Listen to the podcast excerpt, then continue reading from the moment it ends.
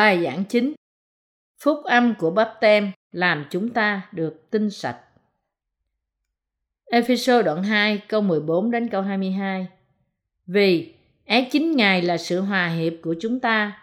Ngài đã hiệp cả hai lại làm một, phá đổ bức tường ngăn cách, là sự thù nghịch đã phân rẽ ra, bởi vì Ngài đã đem thân mình mà trừ bỏ luật pháp của các điều răn, chép thành điều lệ. Như vậy, khi làm cho hòa nhau, Ngài muốn lấy cả hai lập nên một người mới trong Ngài. Và vì bởi thập tự giá Ngài đã làm cho sự thù nghịch tiêu diệt, nên nhờ thập tự giá đó, Ngài khiến cả hai hiệp thành một thể, mà làm hòa thuận với Đức Chúa Trời. Ngài lại đã đến rao truyền sự hòa bình cho anh em là kẻ ở xa và sự hòa bình cho kẻ ở gần. Vì ấy là nhờ Ngài mà chúng ta cả hai đều được phép đến gần Đức Chúa Cha, đồng trong một thánh linh. Dường ấy, anh em chẳng phải là người ngoại, cũng chẳng phải là kẻ ở trọ nữa, nhưng là người đồng quốc với các thánh đồ và là người nhà của Đức Chúa Trời. Anh em đã được dựng lên trên nền của các sứ đồ cùng các đấng tiên tri. Chính Đức Chúa Giêsu Christ là đá gốc nhà. Cả cái nhà đã dựng lên trên đá đó, sắp đặt cách thẳng hoi để làm nên một đền thờ thánh trong Chúa. Ấy, anh em cũng nhờ Ngài mà được dự phần vào nhà đó, đặng trở nên nhà ở của Đức Chúa Trời trong Thánh Linh. Cái gì ngăn cách giữa con người với Đức Chúa Trời? Tội lỗi mà họ đã làm. Đứa con nuôi chấm dứt sự nghèo khổ. Đã nửa thế kỷ trôi qua từ khi chấm dứt chiến tranh Hàn Quốc, nhưng nó để lại một vết thương to lớn trong vòng người Hàn Quốc. Sau cuộc chiến, nhiều trẻ em được người ngoại quốc nhận làm con nuôi, mặc dù lực lượng Liên Hiệp Quốc đến Hàn Quốc và giúp chúng tôi thật nhiều trong thời gian đó, nhưng vẫn có nhiều trẻ em đã bị bỏ rơi, không có cha do những người lính bỏ lại. Nhiều chiến binh Liên Hiệp Quốc có vợ con ở đây đã để gia đình họ ở lại khi họ trở về quê nhà. Nhiều trẻ em bị ruồng bỏ bởi mẹ của chúng đã trở thành trẻ mồ côi và rồi được cho đi để làm con nuôi ở các nước ngoài. Thật là một bất hạnh lớn cho những trẻ con không thể tìm được cha mẹ nuôi và không được nuôi dưỡng tốt. Những đứa trẻ con nuôi này nhận thấy rằng chúng trông khác với cha mẹ và những láng giềng của chúng khi chúng lớn lên và chúng được biết rằng chúng được nuôi dưỡng ở một nơi cách xa Hàn Quốc. Tại sao cha mẹ ruồng bỏ tôi? Họ gửi tôi đến đất nước xa lạ này vì họ ghét tôi chăng? Với trí óc còn non trẻ của chúng, những đứa trẻ này không thể hiểu những gì đã xảy ra. Sự tò mò và lòng thù hận của chúng đối với cha mẹ ruột bắt đầu lớn lên đồng thời với ước muốn được gặp cha mẹ chúng. Tôi muốn biết cha mẹ tôi như thế nào. Tại sao họ từ bỏ tôi? Họ làm như thế vì ghét tôi sao? Không, có lẽ có một lý do cho vấn đề này. Có lẽ chúng có những hiểu lầm và đôi khi cảm thấy hận thù. Rồi ở một thời điểm nào đó, chúng dường như không thể giải quyết được gì. Trước kia, chúng muốn nhận thức về điều đó, nhưng thời gian qua đi và chúng lớn lên, trưởng thành, chúng kết hôn, có con cái và thành hình một gia đình riêng. Tôi bị thu hút về những đứa trẻ này qua chương trình truyền hình địa phương. Trong chương trình đó, thuyết trình viên phỏng vấn một thiếu nữ là người được nhận làm con nuôi đang sống tại Đức. Người này khoảng 20 tuổi, đang theo học thần đạo. Lúc đầu, cô cố gắng tránh gặp người phỏng vấn vì họ không muốn một ai khác biết cô là con nuôi. Thuyết trình viên thuyết phục cô hiểu rằng chấp nhận việc phỏng vấn là giúp ngăn cản làn sóng nhận con nuôi của các nước ngoài. Cô đã đồng ý. Một trong những câu hỏi của thuyết trình viên là, Bạn sẽ nói gì nếu bạn gặp lại cha mẹ ruột? Bạn tò mò về vấn đề gì nhất? Người phụ nữ trả lời, Tôi không hiểu tại sao họ để tôi trở thành con nuôi. Tôi muốn hỏi họ là họ có ghét tôi không? Mẹ ruột của cô ta thấy cuộc phỏng vấn trên truyền hình. Bà quan hệ với đài truyền hình và nói rằng bà ta muốn gặp con của bà. Đó là cách họ đã gặp nhau. Người mẹ đến phi trường thật sớm và chờ con gái bà ta đến. Khi người con gái trẻ xuất hiện ngay cửa ra, mẹ cô ta đã đứng đó và khóc. Hai người chưa bao giờ gặp mặt. Lần đầu tiên người mẹ thấy con gái lớn khôn của mình khi họ xuất hiện trên truyền hình. Mặc dầu họ nói khác ngôn ngữ, họ đã có thể nói với nhau bởi tấm lòng của họ và qua cái nhìn của cảm xúc họ đã trao đổi với nhau Họ sờ mặt của nhau trong khi người mẹ này xin sự tha thứ những gì bà đã làm. Tất cả những điều bà làm và có thể làm là khóc và lặp lại là bà ta rất hối hận. Người mẹ đem con gái bà ta về nhà và họ ăn chung với nhau. Dĩ nhiên, người con chỉ nói tiếng Đức và mẹ nói tiếng Hàn. Vì thế họ không thể truyền đạt tư tưởng bằng lời nói. Nhưng dầu thế nào đi nữa, thì chính tình mẹ con đã làm cho họ hiểu nhau. Họ có nhiều cuộc đối thoại không lời và bày tỏ với nhau bằng cử chỉ, rờ mặt nhau, nói với nhau bằng ánh mắt và con tim của họ. Khi trở lại Đức, cô con gái biết rằng mẹ của cô yêu thương cô. Cô nói với thiết trình viên, người đã phỏng vấn cô trước khi cô rời khỏi. Không cần thiết cho tôi phải hỏi tại sao mẹ của tôi đã cho tôi để trở thành con nuôi. Ngay cả bây giờ mẹ tôi vẫn nghèo. Những người giàu trong xứ này thì quá giàu. Họ đi trên những chiếc xe ngoại quốc sang trọng. Nhưng mẹ của tôi vẫn sống trong cảnh nghèo. Cô ấy nói tiếp, mặc dầu tôi không hỏi mẹ tôi câu hỏi đó và không nhận được câu trả lời từ bà, tôi có thể biết bà cho tôi đi để cứu tôi khỏi cảnh nghèo. Đó là tại sao tôi cảm thấy không cần hỏi câu hỏi đó và tại sao tất cả nghi ngờ và lòng căm ghét của tôi đã tiêu tan. Những ai xa lạ với Đức Chúa Trời thì còn có tội trong lòng. Tại sao chúng ta xa cách Đức Chúa Trời? Và tại sao chúng ta không thể đến gần Ngài?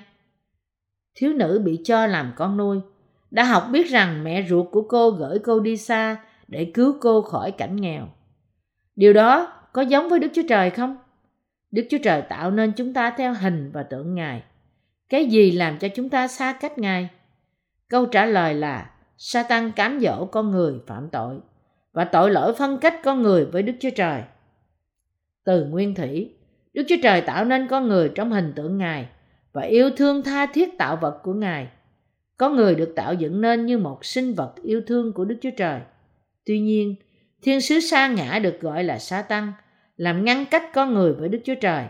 Sa tăng cám dỗ con người để họ không tin vào lời đức chúa trời và khiến ông ta ăn trái cây biết điều thiện và điều ác. Con người xa cách đức chúa trời vì tội của họ. Con người đã không vâng phục đức chúa trời. Có người không ăn trái cây sự sống, một cây cho sự sống đời đời mà đức chúa trời cho phép ăn. Nhưng thay vào đó, họ ăn trái cây cấm để làm cho họ biết điều thiện và điều ác. Kết quả là, con người xa cách đức chúa trời. Là đối tượng tình yêu của đức chúa trời.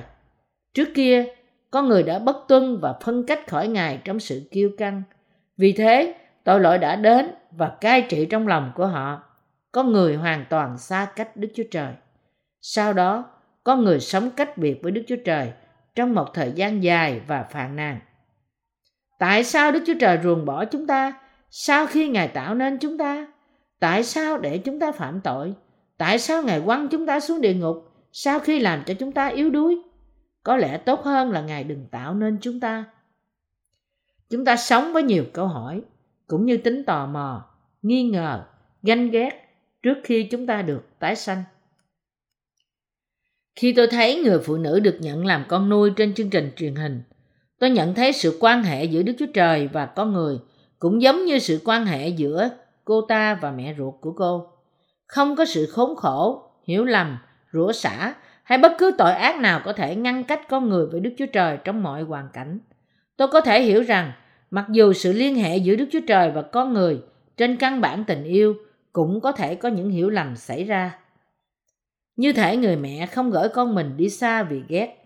Đức Chúa Trời không xa cách con người vì ghét mà là vì tội. Không có lý do nào để Đức Chúa Trời ghét con người và không có lý do gì để con người ghét Đức Chúa Trời. Chúng ta yêu nhau. Lý do mà con người vẫn còn chia cách với Đức Chúa Trời là vì anh ta là tội nhân sau khi rơi vào sự dối gạt của Satan. Đức Chúa Trời đã ôm chặt lấy chúng ta qua Chúa Giêsu. Nhưng trong Đức Chúa Giêsu Christ, anh em là kẻ ngày trước cách xa, hiện nay đã nhờ huyết đấng Christ mà được gần rồi. Vì Ấy chính Ngài là sự hòa hiệp của chúng ta. Ngài đã hiệp cả hai lại làm một, phá đổ bức tường ngăn cách, là sự thù nghịch đã phân rẽ ra, bởi vì Ngài đã đem thân mình mà trừ bỏ luật pháp của các điều răn chép thành điều lệ. Như vậy, khi làm cho hòa nhau, Ngài muốn lấy cả hai lập nên một người mới trong Ngài. Ephesos đoạn 2 câu 13 câu 15 Chúa chịu bắp tem bởi dân và cất lấy tất cả tội lỗi của thế gian để làm trọn những điều răn của Đức Chúa Trời. Rồi Ngài đổ huyết ra trên thập tự giá để cứu con người ra khỏi tội và cho phép họ được gắn chặt với Đức Chúa Trời. Bây giờ, Đức Chúa Trời đã ôm lấy những ai được thanh tẩy bởi Chúa Giêsu. Bạn có bao giờ tưởng tượng một thế giới không nước chưa?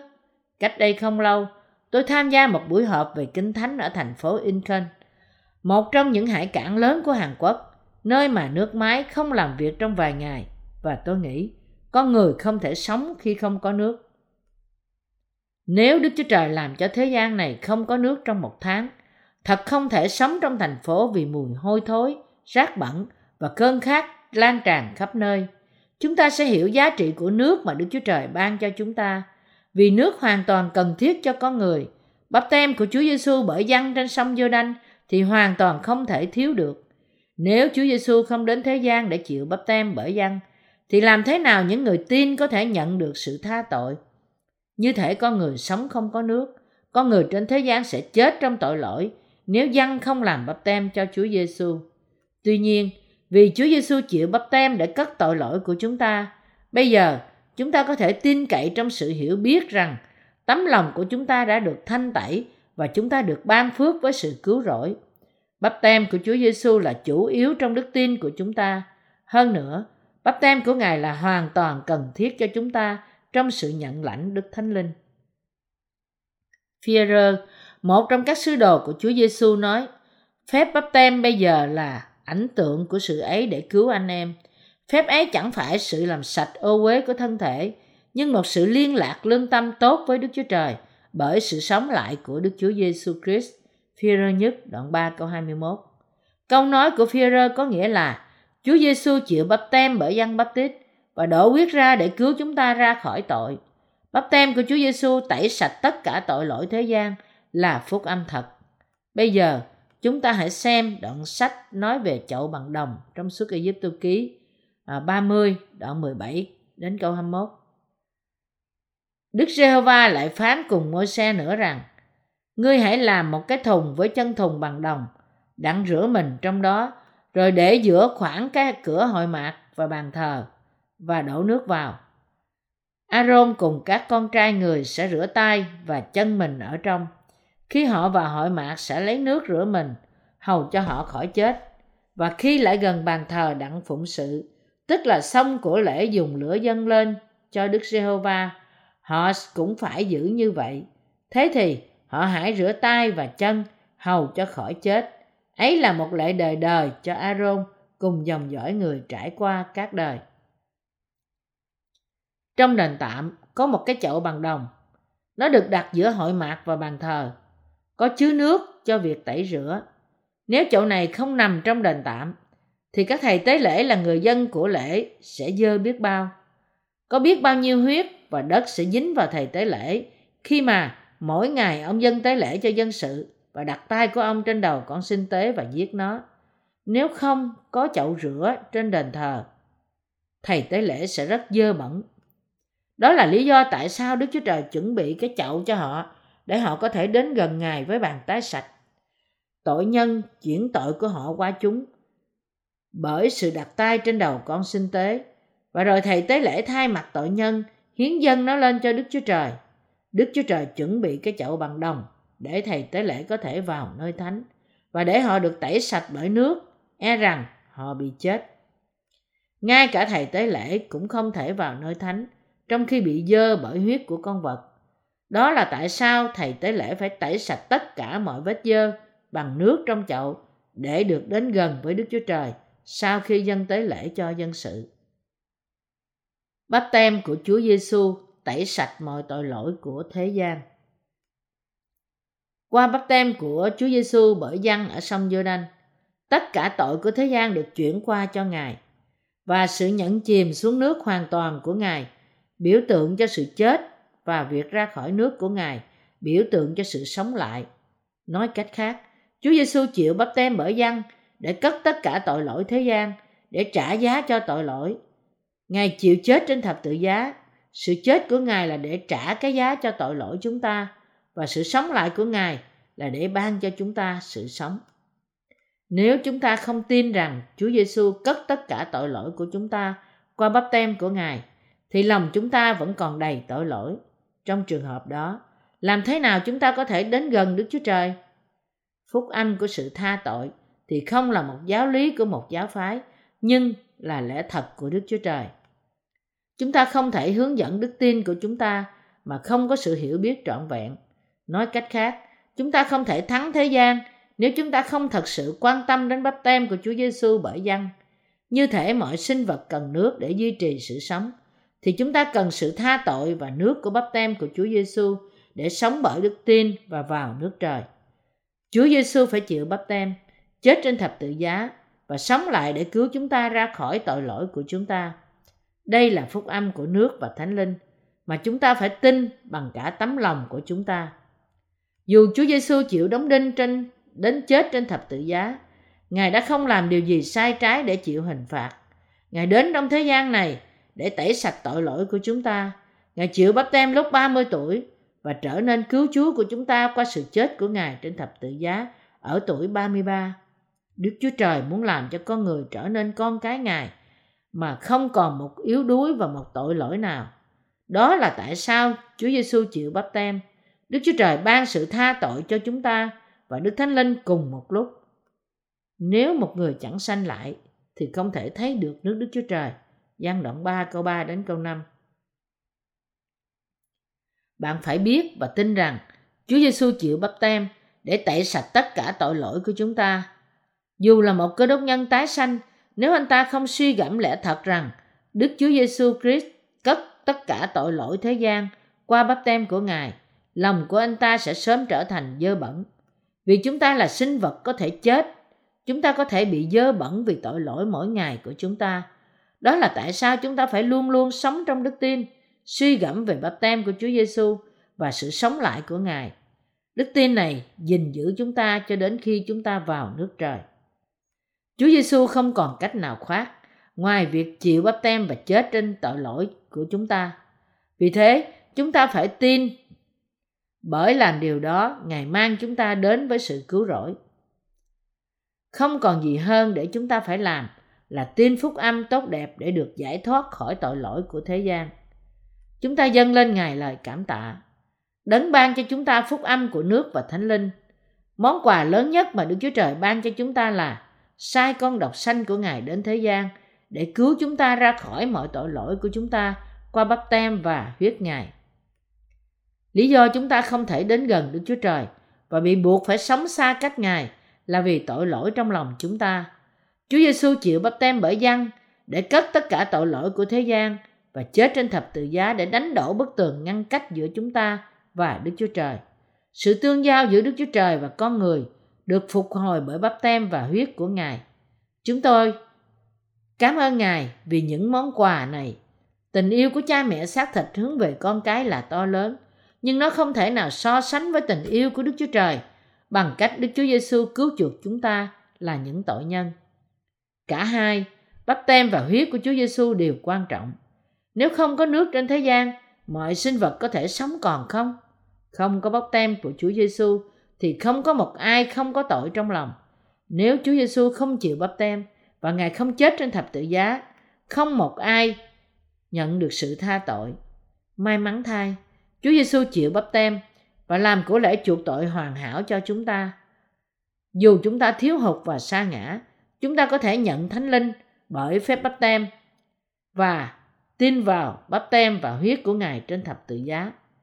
Những ai tin bắp tem của Chúa Giêsu và sự chết của Ngài trên thập tự giá có thể được đến gần với Đức Chúa Trời, cầu nguyện và ngợi khen Ngài. Bây giờ chúng ta có thể ca tụng Chúa và thờ phượng Ngài vì chúng ta trở nên con cái của Ngài. Đó là ân điển và phước hạnh của Đức Chúa Trời. Phúc âm của bắp tem của Chúa Giêsu và quyết Ngài trên thập tự giá là thật tuyệt vời. Tất cả chúng ta có thể nhận sự cứu rỗi và sự ngự trị của Đức Thánh Linh bởi tin vào phúc âm tốt đẹp